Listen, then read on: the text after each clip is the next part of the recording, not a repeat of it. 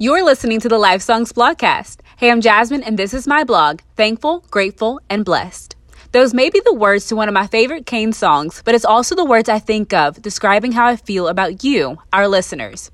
I've had the privilege of working at Life Songs now for about six years, and I can say without a hesitation, we have the best listeners in the world. Whether our community is battling the aftermath of a storm or global pandemic, our listeners know how to band together and get the job done. You are truly exemplifying 1 Corinthians 12, 22 through 27. It says, In fact, some parts of the body that seem weakest and least important are actually the most necessary. And the parts we regard as less honorable are those we clothe with the greatest care. So we carefully protect those parts that should not be seen, while the more honorable parts do not require the special care.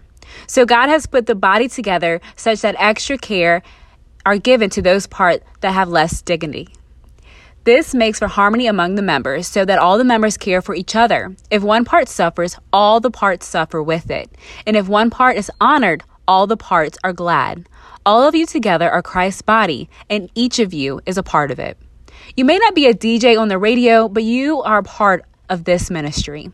Whether by being a Life Songs Team Spirit member, Life Songs crew member, day sponsor, or simply by listening each day, you are part of the big picture that this season is all about.